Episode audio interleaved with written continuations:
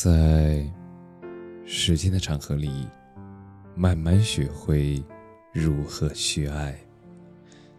大家晚上好，我是深夜治愈师泽师。每晚一文伴你入眠。你的气质里都藏着你读过的书。粗增大步过生涯。腹有诗书气自华，你的气质里都藏着你读过的书、爱过的人，还有走过的路。有人问读书的意义是什么？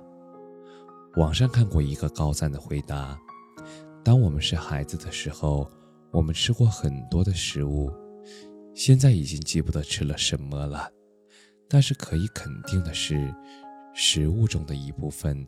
它们长成了我们的骨头和肉。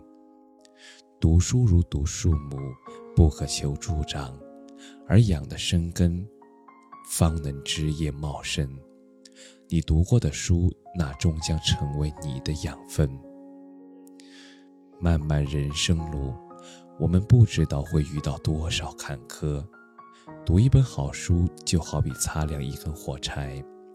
它会在你困顿疲惫的时候来照亮你脚下的路。打开一本好书，就会遇见一片明朗的天空。读书，它不在于取得多大的成就，而在于当你陷入生活的泥潭时，它能给你答疑解惑，它能赋予你坚强的生活。杨绛先生曾经说过：“年轻的时候以为。”不读书不足以了解人生。后来才发现，如果不了解人生，是读不懂书的。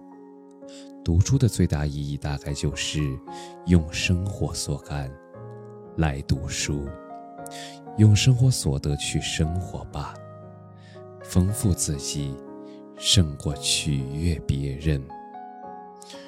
如果把生活比喻作为创作的意境，那么阅读就像阳光，读书，它可以点亮人生的道路。很喜欢的一段话。也许从来没有人为了读书而读书，而是在书中读自己，在书中发现自己，或检查自己。世界上任何书籍。都不能给你带来好运，但是他们能让你悄悄地成为你自己。一日不读书，胸已无家乡；一月不读书，耳目失清霜。读书，读万卷书，那才能踏实的行万里路。眼睛到不了的地方，文字可以。愿你迷茫时多读书学习，被优美的文字治愈。